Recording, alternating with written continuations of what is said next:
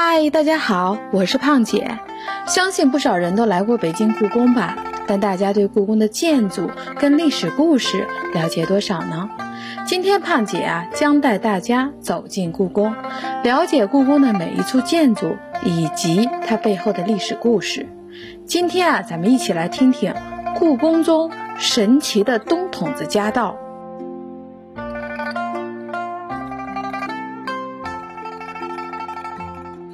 出了倦勤斋，过了珍妃井，出了宁寿宫区的后门真顺门，左转步行不足十米，就来到了故宫传说中最负盛名的阴阳道——东筒子夹道。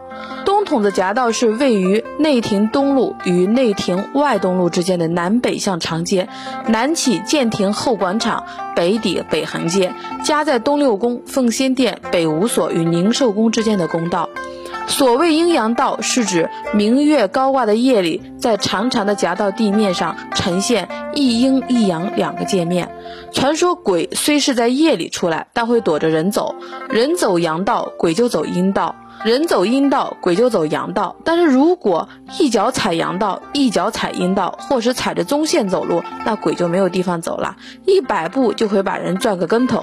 有关阴阳道的传说有各种版本。据说八十年代初，有个住在宫里宿舍的三十多岁的转小伙。听人聊起阴阳道士，很是不相信。为了证实他不信邪，拍胸脯说当晚要走阴阳道，谁劝也不听。第二天一早啊，大家问他昨晚阴阳道走的如何？本来是开玩笑，谁想小伙子竟然说哥儿几个千万别提这事儿了。甭说走，我以后连提也不敢提了。原来呀，他昨天傍晚在院子里淘米时。忽然听到耳边有人说：“听说你要走阴阳道啊？”他回头一看，没人啊，以为是听岔了，就又接着低头淘米。那个声音又响起来了，说是你要走阴阳道吗？这回呀，吓得他妈呀一声，扔了淘米盘就跑到了屋里。大伙儿听完这人的话，还以为他是害怕，不敢去走，编出来的。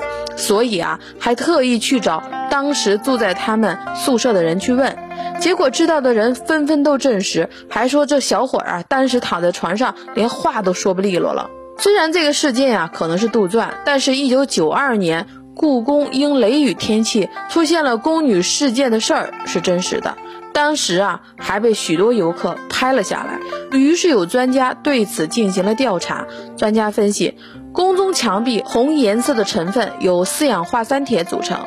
并且闪电带有强大的能量，会为其充能，导致宫墙就相当于非常模糊的录像带，将当时的场景记录下来。只要是雷雨天，就有几率会像放电影一样，将当时的场景再现。